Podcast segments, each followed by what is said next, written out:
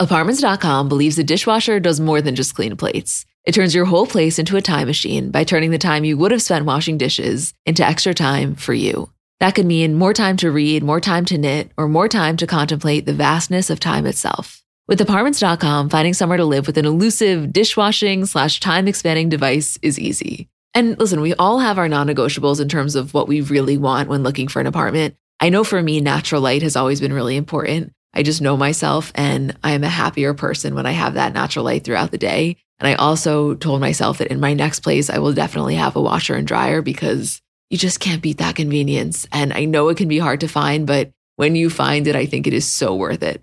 Apartments.com hosts the most rental listings with over 1 million available units. And with comprehensive search tools and instant alerts, you never have to worry about missing out on the perfect place. To find whatever you're searching for and more, visit apartments.com the place to find a place. Hi, guys, I'm Emma. And I'm Julie. And welcome back to another episode of our Kardashian bonus show. Hey, Jewel. Hi, Em. You ready for Kardashian family therapy? Um, I was born ready. Okay, so we are picking up right where we left off. If you guys remember, we stopped right before the end of episode 15, right before they were actually about to sit down for therapy. They did their pre Jimmy Kimmel glam, then therapy, then the Jimmy Kimmel appearance, which, as discussed, was kind of a bizarre logistical decision, but hey. So we'll pick right up with the actual therapy session and then we'll move into episode 16. Sounds like a plan to me. So, as we know, it was kind of Khloé's idea to set up this session, and they weren't really all on the same page about it. Kourtney was very willing to go. She's been in therapy, she's found it to be helpful. So, she was right there. Kim and Kris were definitely a little bit more hesitant. They are both not the strongest believers in it. And I think Rob was pretty down. And I, I think there was a part of him that knew what could come out, but he, you know, wasn't really resisting that. And obviously, as we saw and discussed last week, before they go in is when they have this huge fight. And so Kim says in her confessional, I feel like after having this huge fight right before we walk into therapy, I'm not in the mood for this. And I don't really want to talk to a stranger about my family problems. I'll say from my perspective, I actually think them having this blow up right before going in was one of the best things that could have happened because there was no warm up period. Like they all entered kind of at a level 10, which maybe was a little bit inflammatory, but at least it would allow some progress to be made. You know, they certainly weren't shy in sharing their feelings, which could have been an issue. Right. Well, it not only allowed for progress to be made because they came in tensions high, it also allowed for the fact that they couldn't bullshit anybody in that room. You know what I mean? Like they couldn't come into therapy and kind of be like, well, you know, there's a couple of things going on. Like they had to come in and directly confront exactly what was going on because they couldn't hide what they were all feeling at this point. Totally. And I think that if you're this therapist, Dr. Nikki, it was probably very helpful to watch the dynamics occur in real time because oftentimes in these group sessions, what can happen is that there's a lot of explanation as to what goes on, but you're not getting to actually witness it. Of course, through the explanation, you get to witness it, but you're not really seeing a fight, for example. And like she was seeing it all. I really liked her. I thought she was great. I thought she was excellent, and this was not an easy task by any means. No, this was this was a big undertaking, but you're really right because you know everything that they were explaining because it's not like once they were in there they were hesitant. Once they were in there, they all really opened up, and everything they were explaining in terms of their dynamic or the way they feel, she was able to just from watching the aftermath of this fight be able to say, "Oh yeah, no, I see that. Like I see exactly what you're talking about. Like I saw that just happen." Well, yeah. So the way that Khloé intros this when she sits down, she goes, So I've never really done therapy before, but Kourtney and my mom have deep rooted issues. Robert has a lot of deep rooted issues because Robert doesn't really talk to a lot of people. He shares certain things with Kourtney, certain things with Kim, and certain things with me. And the therapist asks Rob if that's true. And Rob says, You know, yeah, probably, but it's not that I'm antisocial. I just kind of choose to be like that. And Khloé kind of interjects and says, Well, you are a little bit antisocial too. Kim then jumps in. She's like, Yeah, I mean, he changes his cell phone number once a week. And Rob says, I mean, the only people in my life that matter or that need to contact me is my family. I don't have many friends because I'm about having a very close circle. And Khloé says, I just think we as women don't really give him the time to talk. So I think it would be good to actually let him feel like he is the floor and like to hear what he has to say. Before we came in here, him and Kim were violently yelling at each other. But before even getting into anything, the therapist makes a comment in response to Khloé saying that she feels like they don't really give him space to talk of like, yeah, I've kind of seen that. And keep in mind, they had been there for all of five minutes, but already there was a lot of talking for Rob. I mean, that was just factually what was going on. Yeah. On a completely separate note, I didn't realize until watching this that friendships in Rob's life was also an issue. Whether it was by his choosing or not by his choosing, it clearly was something that he struggled with. Absolutely. It was one of my biggest takeaways as well. And I mean, listen, at some point in the episode, I'm sure we're going to acknowledge this. So now's as good of a time as any. You're watching this, and to address the elephant in the room, you know, knowing what I can't say what is going on current day with Rob because frankly, we don't know. But knowing at least the last time we were given any insight, Rob was kind of going through it. And I think for me, at least, what was so sad about watching this was not only witnessing the level of pain that he was in, but also knowing how it kind of ended up. And I'm not saying right now, because I don't know what's going on with him right now, but it is not a secret that his struggles from this point on, which was 2012, only continued. And so I think when you're watching it, there's a part of it that hits even harder knowing just how much he kind of went through it and potentially is still going through it. Again, I do not know, so I don't want to speak to that. But the last time we, you know, I guess you could say interacted with him or he interacted with us as as the public, he was very honest about his struggles. Completely. I mean, there's a lot there. I, I think also one of the reasons that I had that reaction to him saying the thing about having friends is when we talk about Lamar specifically and Rob's relationship with Lamar, it's very much he lost a very important male figure in his life. He lost a brother. It was a family member to him. And all of those things are 100% true. I think the aspect of it that I wasn't thinking about was he also lost a friend. I know, I know. That was such an element of all of this because, again, we will get there, but in the aftermath of it, when Khloé and Rob are kind of debriefing on therapy, and she says, Yeah, I was filling in Lamar. And he's like, Yeah, I know. And she goes, How do you know? He's like, Well, because he called me to check in. Like that presence was so important in his life. Someone else that wasn't one of his sisters, wasn't Kris, just checking in on him. And I know we've said it a million times, but watching this episode was one of those times where just imagining how painful the loss of the relationship with Lamar was was really uh, at the front of my mind. If I think too much about Lamar, I'll start crying. I I get it. Anyway, so back to this. I can already tell we're about to be all over the place because this was a lot. Like this was a lot for an episode and a half. A lot is actually an understatement. Of all of the times where we've watched an episode of Kardashians and said like, "Ooh, I shouldn't be watching this. Like in however many years of the show, it was never more prevalent and never so raw as this episode.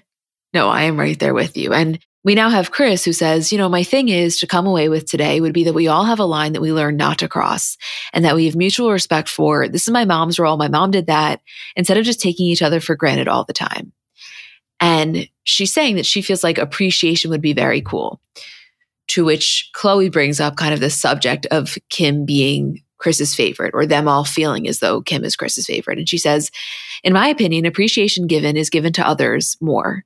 Kourtney, Kim, and I were business partners in almost everything that we do. Yes, Kim did a phenomenal job on QVC and we all praised her, but I don't think that praise is given to Kourtney or I. And so then Dr. Nikki asks, so you feel like your mom favors Kim? Khloé says, I mean, I think all three of us could say that. And Dr. Nikki asks Kim if she feels that that's true. And Kim says, I think that my mom and I have a closer relationship, that I could understand her more. So I think that she's more comfortable communicating with me. I think Kourtney and Khloé are closer, so they communicate all the time, and I feel left out all the time. But I'm an adult, so I'm not going to sit and cry over it. And Dr. Nikki says, left out can still hurt, even if you're an adult. And Kim says, yeah, but it doesn't hurt my feelings. They're just closer. I just want to pause for a second to say that this moment where Dr. Nikki says, yeah, but you know, feeling left out can still hurt even if you're an adult was very important because specifically with Kim, and she says this at the top of the session, like, listen, I'm a very logical person. So if I'm feeling a certain way, I know why I'm feeling that way and I can go through it in my head. And it doesn't really allow a lot of space for just like pure emotion and just letting that be for a second without any sort of reasoning. And so I, I liked Dr. Nikki's response here of like, okay, but both can be true. You can be an adult and then also feel left out and lonely and everything can be happening at the same time. Totally. Well, it's kind of like also, on the other hand, Khloé and Kourtney dealing with the Kim being the favorite child thing, where it's like, okay, we're in our late 20s, in our early 30s. Do we need our mom to say that she doesn't have a favorite? Yeah, you still do. Like, there's never an age you get to, even if it's like being used as this continuous joke about Kim being the favorite, where that's not going to hurt, where that's not going to cause some sort of competitive nature, that's not going to, you know, sting a little or make you look at situations different when it comes to your mom and your sisters. Like that's always going to apply no matter how old you get. So it was kind of the same thing both ways. Well, I know. And also, just to call it out, it's not like Kris is denying it necessarily. No, how could she? She was on an lie detector test a couple of episodes before completely admitting it. Right. Anyway, so Kris says, I think a lot of you take it personally, and I don't mean any harm at all because I'm totally paying attention to everything that's going on. It took me 17 emails to get, oh, great job, Kim. Everyone else was going, oh my God, that was great. You didn't hear from me because I was just catching up with 3,000 other things. And in Khloé's confessional, she says, I don't know why my mom finds it such a shock that we think she favors Kim. It's a fact. And to tell your own child that you're too busy, I'm obviously hurt because we're not just my mom's clients, we're her children. By the way, I know I'm doing a lot of reading here. It's just so important to have exactly what they said for us to be able to discuss it, because if not, it kind of all blends together. So Kourtney responds to this and says, I don't think it bothers me as much as it bothers Khloé. Khloé goes, Yeah, because you don't care for anyone's approval. And Kourtney kind of agrees with that. She basically says, you know, it doesn't really affect my day whether or not I get a good job for my mom. And Khloé says, but it does affect mine, which I know obviously at this point we know this. I just want to point that out because a conversation we've had about Khloé specifically back in these days is that while at times she dished it out the hardest, she also arguably was the most sensitive, specifically when it came to Kris. And I just appreciated her being so honest about that. Like, yeah, I do need a good job for mom, and it does impact my day negatively when I don't get it. Khloé's the MVP here. Khloé's the MVP in terms of her own feelings, her own opinions, everybody else's, keeping everybody together, being the one that wanted to do this and orchestrated doing this. Like, there's a very, very specific role that Khloé takes on with this family. And I think that for her, yes, it's one thing to not get that good job for for whatever business deal they have or whatever work they're doing. Like, I think she still 100% needs that. I also think there's a part of Khloé that's like, where's my good job for every single fucking thing I do for this family that goes unnoticed? Oh, 1000%. And also, I feel like it's a little bit fucked up to say, but I think if you're Khloé, there's a part of you that feels as though, where's my good job for doing what some could consider the mother's role to be? Right, which is something that Khloé has always taken on with the family that she's spoken about, especially when it comes to Kendall and Kylie. And not that she took on that role and took it because Kris couldn't or wasn't doing it. That's not it at all. Kris was a very good mother to Kendall and Kylie, obviously. But there was a lot of motherly things that Khloé took on from the time that Kendall and Kylie were born and continued to do that. Like she acted as that second maternal figure to everybody in the family. And especially during this episode, when we get more into the way that Rob really breaks down, we see her take on the role that one would expect for Kris to take on. I think it made sense for Khloé to be that person because I think that she was best equipped to be able to deal with that. But I think that if you were looking at it from an outsider's point of view, you would say, why why wasn't Kris back there with him? That's exactly what I was going to say to you. From my perspective, it actually made sense because I factually know that in this moment, Khloé was the most well equipped of everyone. But if you're watching this for the first time, I do think you're a little bit confused why Kris is still sitting in the room and Khloé is the one in the bathroom with him. And we'll get into that. Anyway, so Kris's response to this is basically saying, you know, I run a tight schedule and once something's done, I'm kind of on to the next thing, but I do need to learn to stop and tell you all how proud I am of you. And it's something she's going to work on. So you can call it a band aid, but that was at least a positive outcome of that conversation. And we now kind of move into the phase of the session where the focus is really on Rob.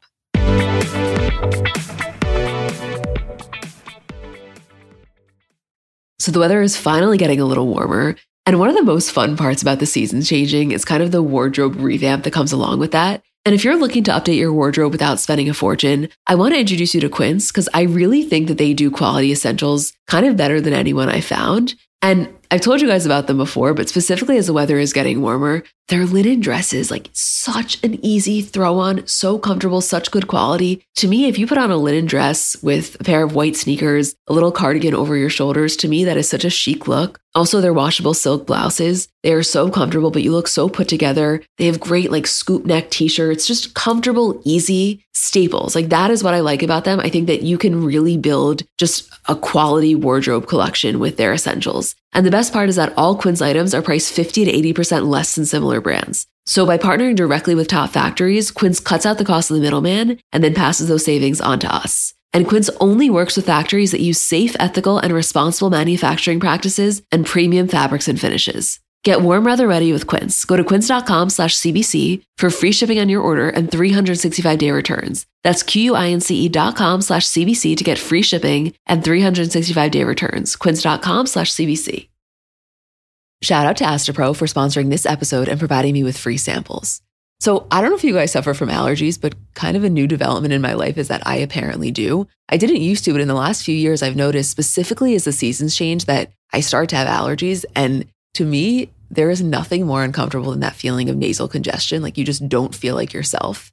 And I was really looking for something that worked because so much of this stuff doesn't work. And I found Astepro to be really helpful. So I think it could be for you too if you deal with this kind of stuff. So Astepro is a first of its kind nasal allergy spray. It's the fastest 24 hour over the counter allergy spray, and it starts working in 30 minutes while other allergy sprays take hours. Astepro is the first and only 24 hour steroid free allergy spray. And Astepro delivers full prescription strength indoor and outdoor allergy relief from nasal congestion, runny and itchy nose, and sneezing. By the way, that 30 minutes thing is real. And for me to have relief in 30 minutes is just a game changer. Get fast acting nasal allergy symptom relief with Astepro. Go to asteproallergy.com for a discount so you can Astepro and go today. A S T E P R O allergy.com. Astepro and go. Uses directed for relief of nasal congestion, runny nose, sneezing, and itchy nose due to allergies.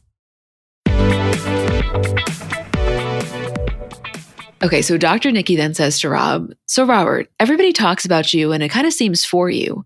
Are they right, though, that you're kind of a simmering volcano waiting to erupt? Which, by the way, what a question, you know?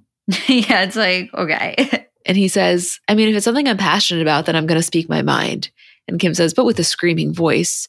Rob goes, It's only if I'm passionate about it or if I'm speaking the truth about something. Kourtney says, You remind me of how I used to be, like just having this anger inside. I think sometimes you don't know what's going to just set you off. And Rob says, My whole thing is my anger, a lot of it stems from the working environment because they all kind of put this cloud on me like I'm a loser. And Dr. Nikki says, What do you say when people do that? He goes, I mean, I don't say anything because I don't believe it. And Kim says, Yeah, but then you blow up later. And Rob says, No, I blow up later because when there's a business opportunity, all my mom obviously cares about is the three girls. And whenever I say, you know, I want to open up a men's store, and Kim kind of interrupts him and says, But mom never helped us with that. Rob goes, Anyway, she's my mother. And, and Dr. Nikki says, Okay, hold on for a second. First of all, what are you feeling in this moment? Rob goes, like, they don't understand. Doctor says, and how does that feel to you? You look sad. Am I misreading you? Which narrator, she was not misreading him. He was very sad. And he basically fully breaks down. He starts crying. He gets up. He walks out of the room. Dr. Nikki's obviously asking him to stay, saying that nothing gets better when you walk out. Kourtney then starts to cry, just watching Rob cry, which is uh, obviously emotional, specifically because he's not really one to cry and definitely not in front of them. And, you know, Dr. Nikki is saying to Kris, Kourtney, and Kim, because Khloé had gone up at this point, that she actually thinks it's good that he's crying because at least that he's getting it out. And Kourtney's like, I know, it's just that he never does. And Khloé's with him kind of in the bathroom and she's saying, you know, it's okay to cry. And he goes, there's just no help. And Khloé's like, I can help you. I just need to know what you need help with. Dr. Nikki goes out and she's like, I know this is really hard. You don't feel safe, which was exactly my biggest takeaway as well. Not that it took a rocket scientist to tell you that, but that is, if I had to summarize what was going on there, he does not feel safe in that environment, which, and I don't mean the therapy environment. I mean, literally with his three sisters and his mom, when in theory, that should be when you feel you're safest. But he doesn't. I think he's constantly on the defense and just feels like really judged by them. And Khloé in her confessional says, we always joke around that Rob has all this built up anger and that he could erupt at any time, but I really had no idea it was going to go this deep and this far and be this emotional. And then we get hit with the to be continued. Before we get into the rest, my biggest takeaway from watching this episode was you know, Khloé sets up this whole family therapy thing basically to say, like, there's a lot of changes going on. There's a lot of different things going on in all of our lives, and we seem to not be on the same page. Like, I think that we should have this family therapy session just to, like, almost touch base with each other, like, see where everybody else is, see where we can get to some common ground. What we were seeing with Rob was kind of like it should have been his own therapy session. What everybody else was getting and was beneficial for everybody because they were talking to each other and they were, you know, hashing out the stuff with Kris and, and their sisters and business stuff. What Rob was experiencing was something like on a much deeper level and also presumably his first time dealing with this stuff in therapy. So it was like we were watching two different therapy sessions almost. One that was a family therapy session, and one that it was Rob kind of exploring for the first time the deepest, darkest parts of what he was experiencing. And that was the part where it felt like, okay, we shouldn't be watching this. Well, and also, you know, for him to confront all of that for the first time in front of them was very intense. And there's a part of me that feels it was actually a good thing in that I'm glad they got to see just how much he was really dealing with because all of them, I would say specifically Kim, but all of them kind of downplay that or maybe don't take his emotions as seriously. And so to watch him really have a, a full breakdown while, of course, very sad was probably on some level necessary. But what really needed to happen was like him to take this as a starting point and then really go on his own. And maybe some of them come in for various sessions, but like this should have been the catalyst for him in intensive therapy himself. Yeah, definitely. Okay, so we're transitioning now to episode 16. By the way, I should just call it out now. Who knows how this is going to go down, but I would say there's certainly a chance where we end up doing this whole episode just on the session. What do you think? I love the way we're we're really taking on our own liberties here in these episodes. What the fuck else are we going to do? You never know how it's going to go down until we start talking about it. It's like obviously we have the outline, but the outline is literally just what happened. It's never like organizing our thoughts because the thoughts kind of just come from the conversation. I love it. I'm I'm obsessed with this new era of us, you know, breaking up the episodes. I just love when we remember probably twice a week that like we technically can do whatever we want. Sometimes we forget that. No. By the way, twice a week is generous. I probably remember that we can do what we want like once every couple of weeks and it's like, "Oh yeah." I I know. Okay, so it's now Dr. Nikki, Khloé, and Rob, which I got to be honest with you. Do I have permission to just say Nikki? No disrespect. It's just there's a lot of times that I'm quoting her and to have to say Dr. Nikki every time is it's feeling like dramatic. I don't know if I can give you that permission on Dr. Nikki's behalf, but I obviously throughout the entire outline transitioned to just saying Nikki, so I'm sure it's okay if you do. Okay. I'm just again, no disrespect to her title. It's just solely for the purpose of recapping. I think Dr. Nikki's about to sound a real repetitive, no? Yeah, definitely. Okay, so Nikki, I can't do it. I have to keep the doctor. That sounded, that felt wrong. Maybe if we say like Dr. Nikki to start it off, and then it's like, and then Nikki said, What about DN? Yeah. I can't. I can't be calling That'll her sound DN. unnatural. No, no, no.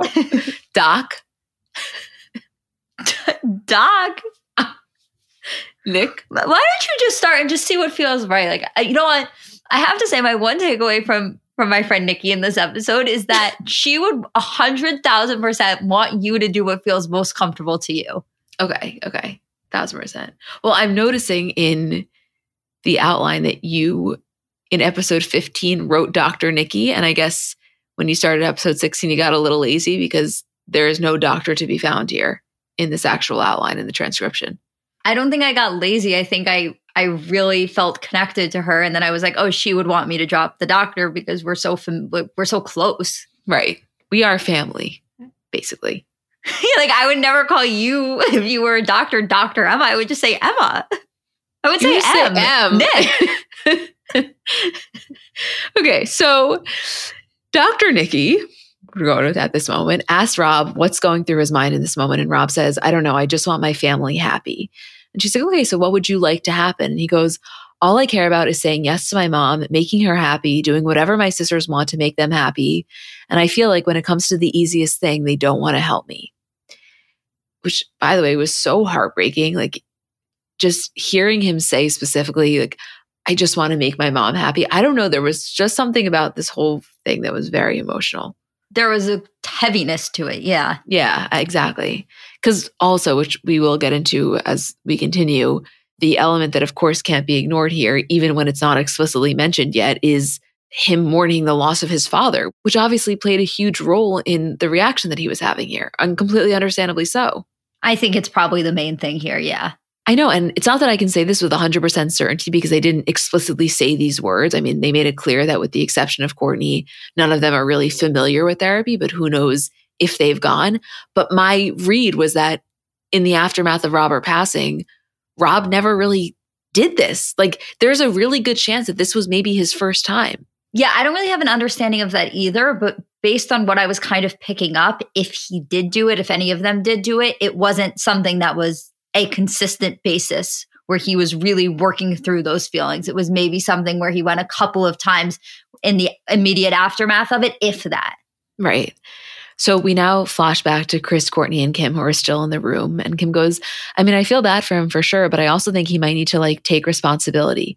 Kourtney says, No, obviously. And Kris goes, I like it when he gets vulnerable because I feel like he needs to break those walls down. He's so angry. Which just keep that in the back of your mind because the concept of Rob's anger really comes up here. And we now flash back to Rob, Dr. Nikki, and Khloé, and Rob saying, I'm frustrated that I just want to do certain things, like in a business sense, and I feel like my dad would have understood me. And Dr. Nikki says, I just don't think this is the issue. And Khloé goes, No, it's so much more. And Dr. Nikki is saying that, yeah, it's probably the top layer issue, but you've been running from all of these feelings and kind of running from yourself. And finally, between the two of them, they get him to go back into the room and sit down. But you can see he's very reluctant to do so. He's crying and he's saying, you know, nothing's going to change. Because I think for Rob, I'm sure on some level it felt good to express all of this, but I don't think at this point he was optimistic about it doing anything. Like, I think he could acknowledge that it probably felt good to finally break down and specifically in front of them.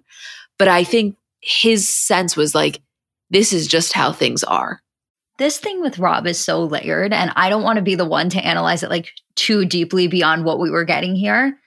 But I think there was a part of Rob that was like, nothing's going to change because he also couldn't necessarily pinpoint exactly what it was that he wanted or exactly what it was that he needed help with or exactly what it was that he was struggling with.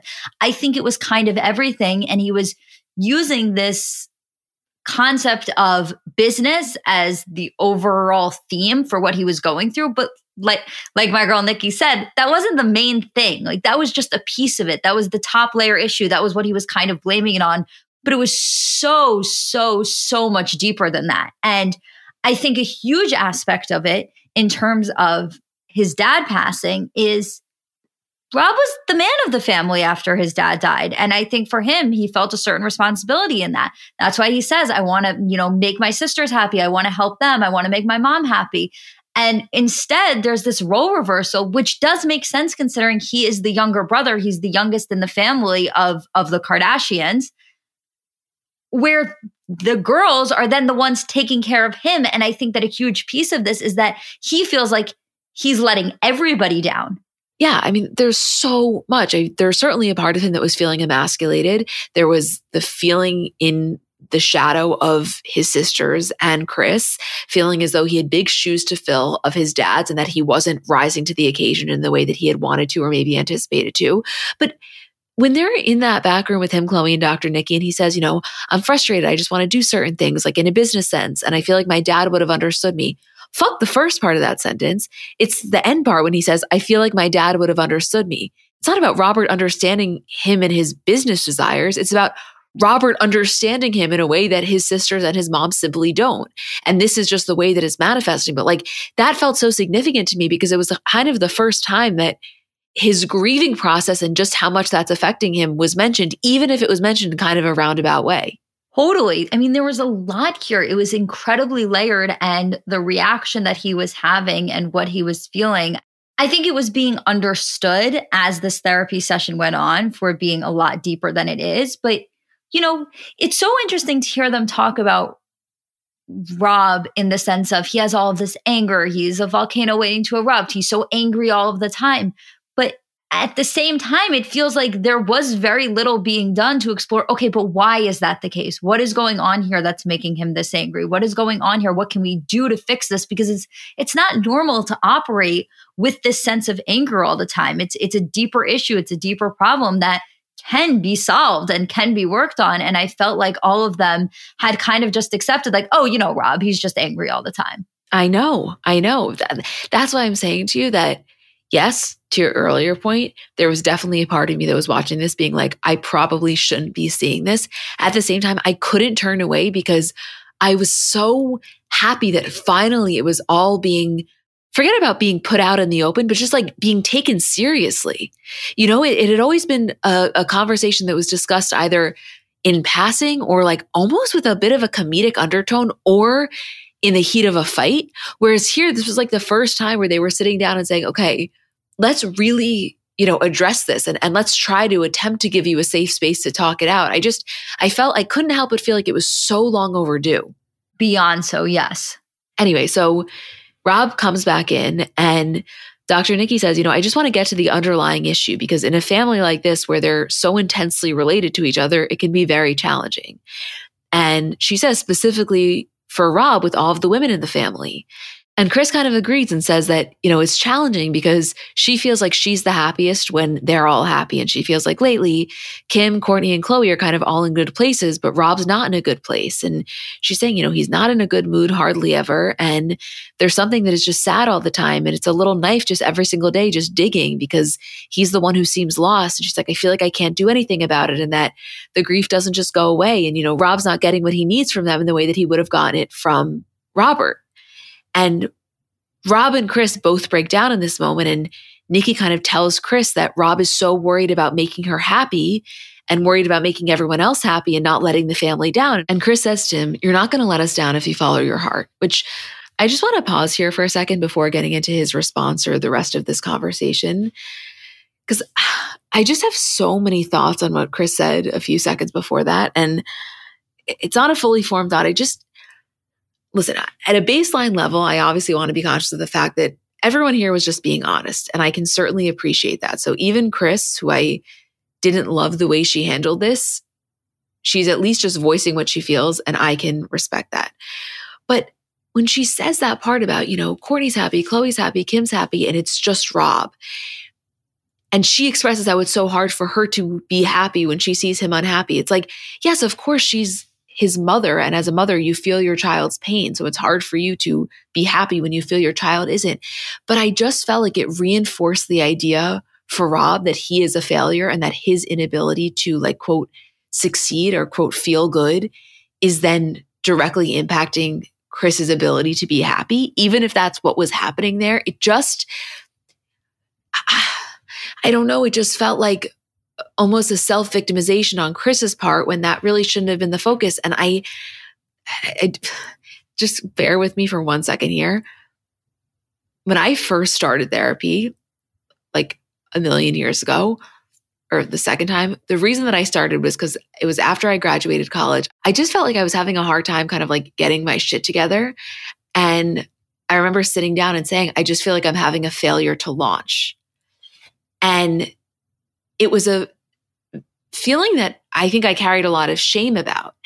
And what I realized in exploring that was that, like, I did feel that way, and the people around me were only kind of reinforcing that feeling because they too were making it like, what are we going to do about Emma? You know? And that's how I felt here.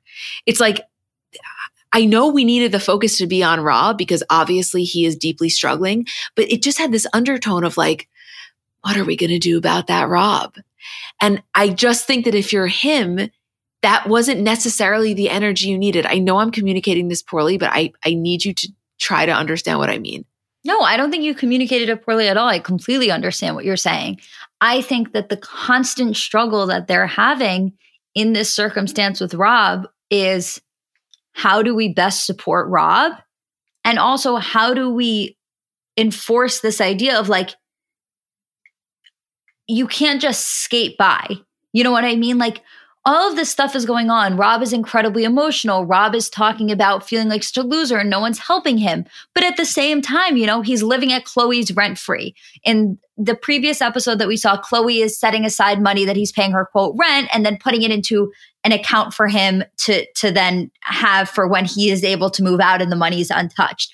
So yes, there's a lot of aspects that he maybe feels like he isn't getting the help he needs with them, but also there is a lot of things that they are doing to try and help him establish this future where maybe he's not doing himself any favors. And yes, there's also, you know, what's going on with Rob it's a there's a mental block there in terms of something is going on where he can't get himself to that place. He, he's having an issue uh, like you said, kind of a failure to launch. He's having an issue with what his ideas for his businesses are. He's having an issue for what he wants to do with his life. But I think that where the family is struggling with, and I really saw that throughout this episode, is like, how do we help support Rob and not make him feel the way that he is currently feeling and also not necessarily let him get away with everything. And I think that's a really, really, really hard balance especially when you're looking at Rob, who is so incredibly emotional because your instinct is to just, okay, whatever he needs to help him, we're going to do it. But it also, at the same time, is this question of like, okay, is giving him everything he needs, feeding into all of, of these ideas that he has the best thing for helping him learn like this longevity of responsibility and ownership and and and self-ownership. Well, right. And then on top of it, the fact that you know, Kris specifically is very aware of the void in his life in Robert's absence and knowing that no matter what she does, she will never provide for him what Robert provided for him emotionally and otherwise. And again, it kind of feels like this is the first time where that's being discussed in a serious way. Like that's a huge piece of this puzzle. And uh, of course for him, but also I'm saying on Kris's part, because she carries a lot of guilt about that there's a part where Kim is talking about that, where she says that she feels so protective of Kris. And when everybody's getting on Kris's case and everyone's being so mean to Kris, she feels so protective of Kris because she knows that Kris is doing the best she can. And she also sees how much it's killing Kris to not be able to provide Robert with what he needs. And, you know, Kris does for the girls. Like Kris's expertise is in helping them build their businesses that are very female oriented. It's their makeup line, it's their nail polish, it's their clothing line that's female. It's it's all of the things that the girls are doing is the stuff that Kris knows best. And Kim knows that if Robert was here and Robert was alive, the things that Rob wants to do and raising a boy and helping a boy during these times, that's the stuff Robert would be responsible for. Robert would be the expert on. And so, you know, not that Kris can't take on that role, but I think that what Kim is saying is that she really identifies what Kris's strengths are, and Kris placed her strength so unbelievably well. And unfortunately for Rob, as he's trying to navigate this, they kind of have this moment of understanding like, this isn't Kris's strength. And she's kind of learning, as Rob is learning too, how to help him out to a certain extent.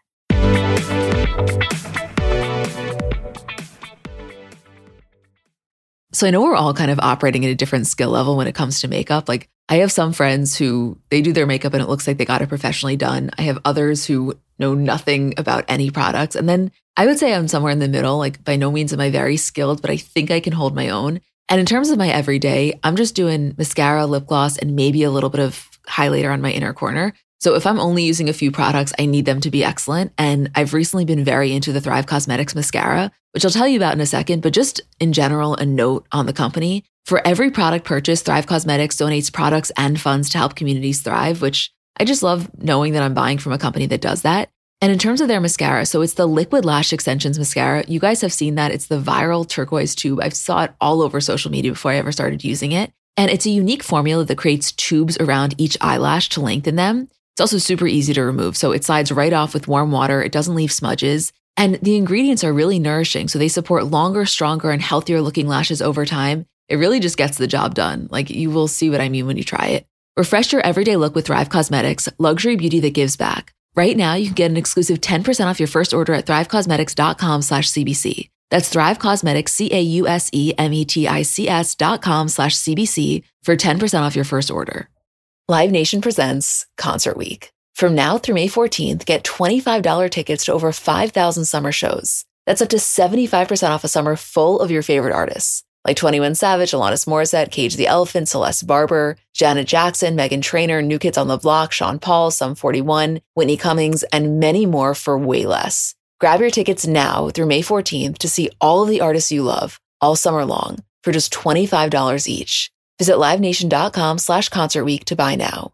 That's LiveNation.com slash Concert Week to buy now. Okay, so I obviously 100% agree with you. Like, that is factually what was going on here. Robert would have been better equipped to help Rob from a business perspective because Kris, as you mentioned, her talents lie more in building the businesses of Kim, Khloé, Kourtney, and honestly Kylie and Kendall. I think the part of the discussion that I felt was maybe lacking or that I was just curious about is like, but what about just the role of the emotional support? And not to say that Robert would not have been able, you know, to play that in a huge way. I'm sure he would have. Obviously, they have that father and son bond, but like, I just felt like it, it was kind of discounting the role that Kris and the rest of them could be playing from an emotional perspective. And that's, yes, Robert would have been very helpful, but that's not like a skill set thing as much as it is just being there. I, I, am not explaining this well because I, my thoughts aren't fully formed, but I just felt so sad watching this. I know, I know exactly what you mean. And I think potentially what Kris is struggling with here is not necessarily she's giving Rob a different emotional response than Robert maybe would have.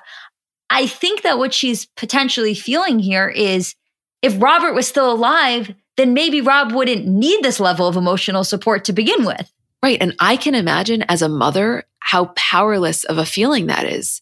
You know, seeing your son, how deeply he is grieving and knowing that the only quote fix in terms of like an event that could take place would be for him to have his father back. And that is just simply not an option here. And so, like, I just think there was a, a real lack of knowing exactly how to handle a situation because she saw what the issue was.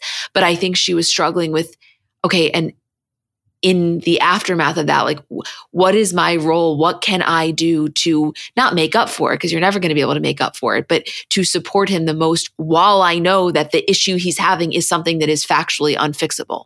It's a really, really tough position to be in. It really, like, I just felt so deeply. I felt so deeply for Rob during this. Like it, it, was breaking my heart to watch him like this. And even if I don't think Kris necessarily 100% of the time said the right thing or uh, was handling it 100% of the time in the right way, like to have to watch her watch Robert go through what he was going through was eh, like, it was breaking my heart probably equally as much. The whole situation was so heartbreaking. And I can't speak for Rob, but I can speak for myself and saying, like, when you are so badly longing for that parent who is gone, there can be a piece of you that feels hesitant to mourn so strongly in front of your other parent because you know how sad it will make them in knowing that there's nothing they can do to take that role, you know? Like sometimes the yeah. the person you want to cry to about missing your parent isn't your other parent. like I, I don't I don't know exactly how to explain it, but I I, I understood how everyone was just really fucking sad here, is what I mean. Yeah, totally. Anyway, so there's so much here, but Rob responds and says, It just frustrates me that we're supposed to be a family and a team. And when there's an opportunity to be in the mix to do something, and Kim interjects and says, You say you want something. Well, no one ever gave me anything. I worked, I wanted something, I made it happen. Kourtney wants something, she makes it happen. Khloé wants something, she makes it happen. And Rob goes, Yeah, the majority of the time together, you three. And Kim's like, yeah, but I mean, a lot of the things we're doing are makeup lines or nail polish and kind of things that wouldn't be, you know, quote appropriate for you. And Rob's like, yeah, and I get it. And Kim says, but we would do anything for you. And we've asked you so many times. And Kourtney says, I think we all get caught up though in our stuff that's going on in our own lives. And Rob says, which is fine, you're busy. And Kim goes, I've always been the type to just hustle and do it on your own. So I feel like sometimes when you want help, I'm like, you're not directing us. And I told mom this is exactly what I want to do. So she made it happen. So I think we would all help you if you just had a little bit more guidance to us. And Kim in her confessional says, if you really think about it, it could be intimidating to have three sisters that are successful and then being the only boy. It must be hard being around us. I completely understand it. But there's something that I just don't get why it doesn't motivate him though. And in the session, Kim kind of starts to break down talking about Kris, is what you were mentioning earlier, and saying that, you know, she feels bad when everyone's mean to her because she really does feel like Kris is kind of just doing the best she can with the skill set that she has, which we then get into more of a Robert conversation. But I just want to pause there for a second.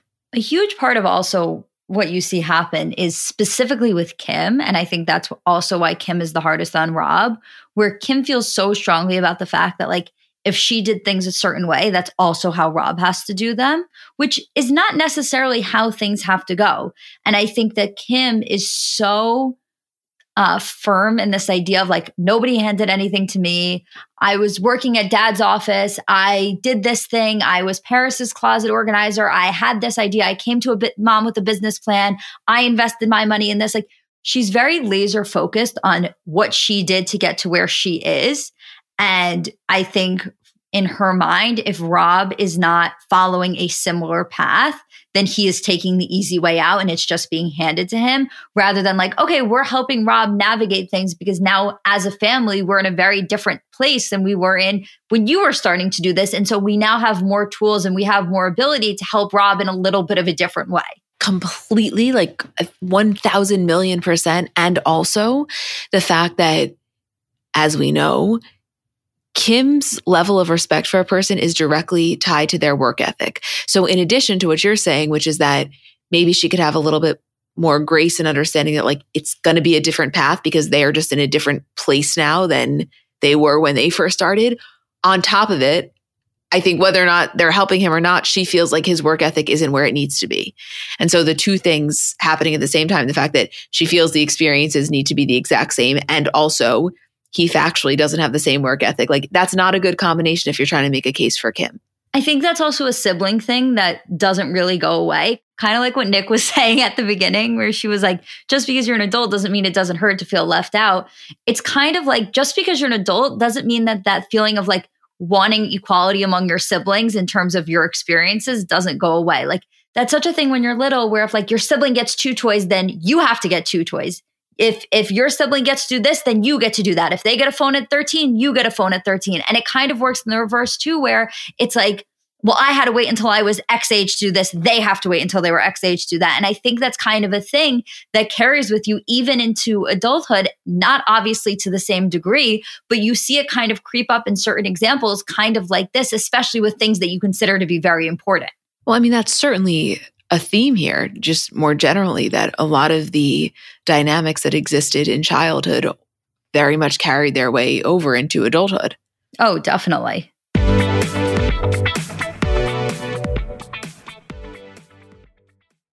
People have so many different reasons for wanting to learn a new language. Maybe you have an upcoming trip or just want to pick up a new hobby or a skill or just connect with a new culture. I know for me, when I was abroad in Barcelona in college, I'm not going to say that I was fluent in Spanish, but I definitely got to the point where I felt really confident conversing. And when I got home, my dad said to me, Emmy, if you don't use it, you're going to lose it. And he was so right. Like I entirely lost it. So Rosetta Stone's been really helpful for me. So if you are in that same boat or you want to learn a new language completely, want to brush up your skills, whatever it is, I want to tell you about Rosetta Stone because they're the most trusted language learning program available on desktop or as an app. And it really kind of immerses you in the language that you want to learn. So, first of all, they're the trusted expert for 30 years with millions of users and 25 languages offered. It's fast language acquisition. So, they immerse you in many ways. First of all, there's no English translation. So, you really learn to speak, listen, and think in that language, which in my experience, I know I'm getting it when I start to think in the language. It's an intuitive process. So, you pick up a language naturally, first with words, then phrases, then sentences, and it's designed for long term retention.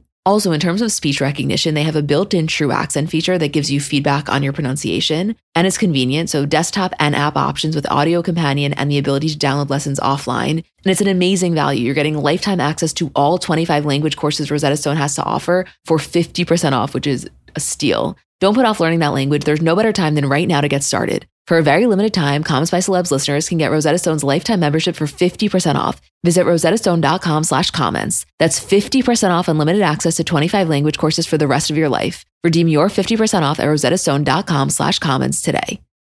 Have you ever noticed how celebrities have brighter, whiter looking eyes?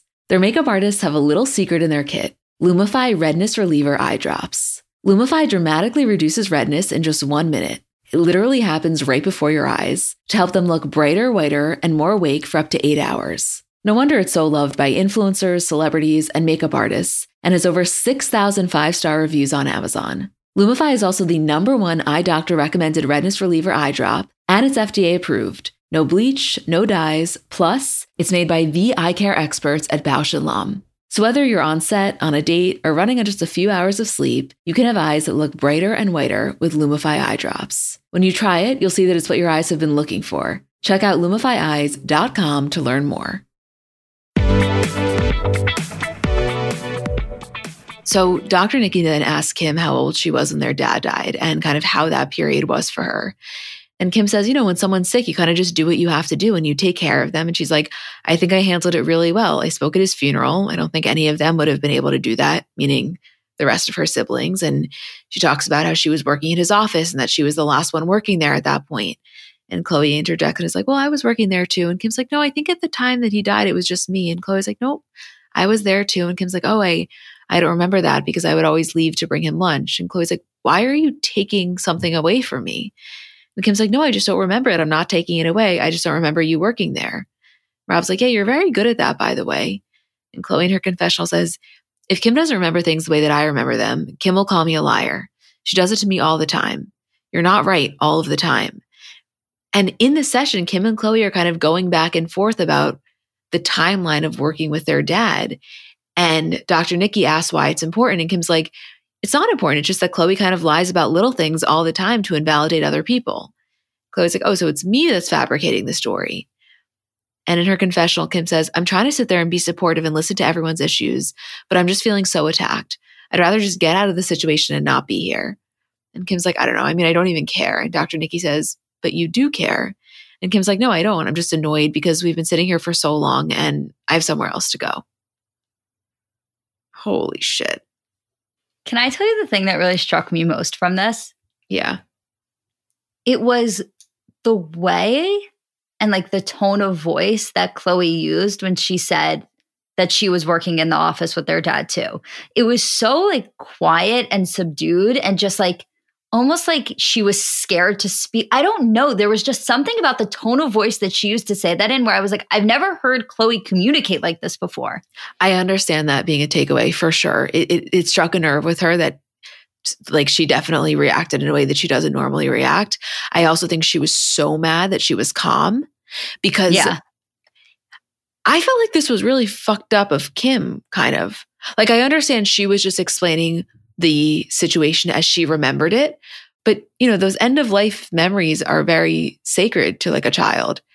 And I, I, don't know. I just felt like there was a part of Kim when explaining this. And again, she was just being honest and saying how she felt. So, like, I can honor that. But I don't know why she couldn't have said what she did and her role without shitting on them in the process. Like, I, I don't know why she needed to say, I spoke at his funeral. I don't think any of them would have been able to do that. That sentence would have been just as strong if she said, I spoke at his funeral and I was really proud of myself for doing that. Like, if I'm Khloé or the rest of them, I understand feeling like Kim is constantly digging because I felt in her explanation of this, I mean, to me, there must have been some underlying anger she had towards them and I guess feeling as though she rose to the occasion in a different way. I, I don't know exactly how to explain it, but this is the type of thing where if I was Khloé, I would have been livid. There's clearly something there because even to this day, when Kim talks about that, that's exactly the way that she explains it. Like she still highlights that point of being the only one able to talk at his funeral. She still highlights what she did in comparison to what her sisters did. And I don't know if that's a point of like comfort for her, where like she knows that in his final moments, she did everything she needed to do, or if it's a point of resentment of like, I was forced to do these things and I was forced to step up, even though I was 22 and I was really young, I did what I had to do. If it's a combination of both of those things, but you know, that's not something that she said one time in therapy and, and it upset everybody else. It's something that she continues to feel and say and explain to this day in that same way. Totally, totally. I actually feel like, given how this could have gone down, it remained calmer than I would have anticipated. I'm talking about this particular part of the discussion because I just feel like that had the potential to be fighting words. Yeah, I, I think so. I mean, and they kind of were. No, they, they were, but I'm saying like, you're right that Khloé's response of having this almost subdued reaction was unique. Like, that's not the way that I probably would have expected it to go down. But I think Khloé was so one mad that it actually manifested in almost like a silence, but also I think she was so hurt, like almost as though the wind was knocked out of her that Kim, intentionally or not, was attempting to take away an experience from Khloé that obviously in her mind has been very important and like very special in the last year of her father's life. Yeah, absolutely. this family's got some shit, you know? Oh, yeah. Oh, yeah. Yeah. Whoa. And by the way, this is all pre Kimmel. No, the fact that they had to do a Jimmy Kimmel appearance after this is beyond me. I actually meant to go back and I didn't get a chance to, but I wanted to go back and watch that Jimmy Kimmel appearance just to see how they were because even after this therapy session where they're in the green room prior to Jimmy Kimmel and they're getting, you know, glam obviously touched up, like Kim is is silent. She's not saying a word. She can't even really look at them. And then they just have to go on to Jimmy Kimmel and act like everything's fine. I did the exact same thing. I went to look it up. I literally Googled Kardashians Jimmy Kimmel 2012. And then I think my dad called and I never went back to it, but I do want to do that. We can do that before the next episode just because I'm so curious. Because, like, by the way, POV, you're Jimmy Kimmel. And three hours ago, Kim invalidated Khloé's entire experience pre their father's death. And now he's probably asking them some bullshit about the show. Like, he has no idea what he just walked into. But here's the thing with with their level of professionalism is that we will watch that Jimmy Kimmel clip and we will say, "Wow, even knowing what we know, I I can't sense one single thing being off between them." No, and that's a combination of number one, the media training and the professionalism, but also the fact that they are professional sweepers under the rug. Like if there's one thing they know how to do, it's compartmentalize. Yep. Yep. Yeah. Holy shit. Okay. I guess this episode will be the therapy episode, and we'll continue next week with the remainder of episode 16, episode 17, and I guess episode 18. You know what? I would say, yes, that sounds like a plan, but you never know what's going to happen. Now that we've set the standard for we can break up the episodes this way, who the fuck knows what we're going to end up doing? And I really appreciate that. I'm loving Me too. I'm loving the autonomy here. Me fucking too. Okay, well, we love you guys. Thank you for listening and for letting us do this. And we'll see you later this week.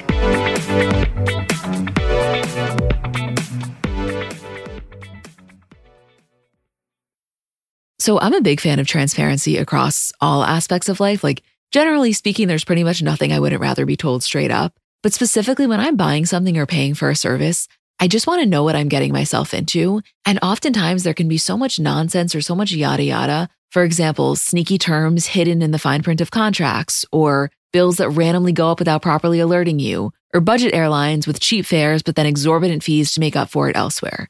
And we just should not need to be dealing with this type of yada yada in our lives. And yes, you could read every single word of every single contract, and that's one way of avoiding it. Or you can go with a trusted brand like Metro by T Mobile that helps you to get ahead and not pull you back. That's right. You don't take yada yada from life, so don't take yada yada from your wireless provider. Metro by T-Mobile has no contracts, no credit checks, no surprises, and nada yada yada, which honestly gives so much peace of mind. Like you shouldn't have to compromise for an okay option with sacrifices when you really deserve that full transparency. Stop by one of over 6,000 Metro stores nationwide.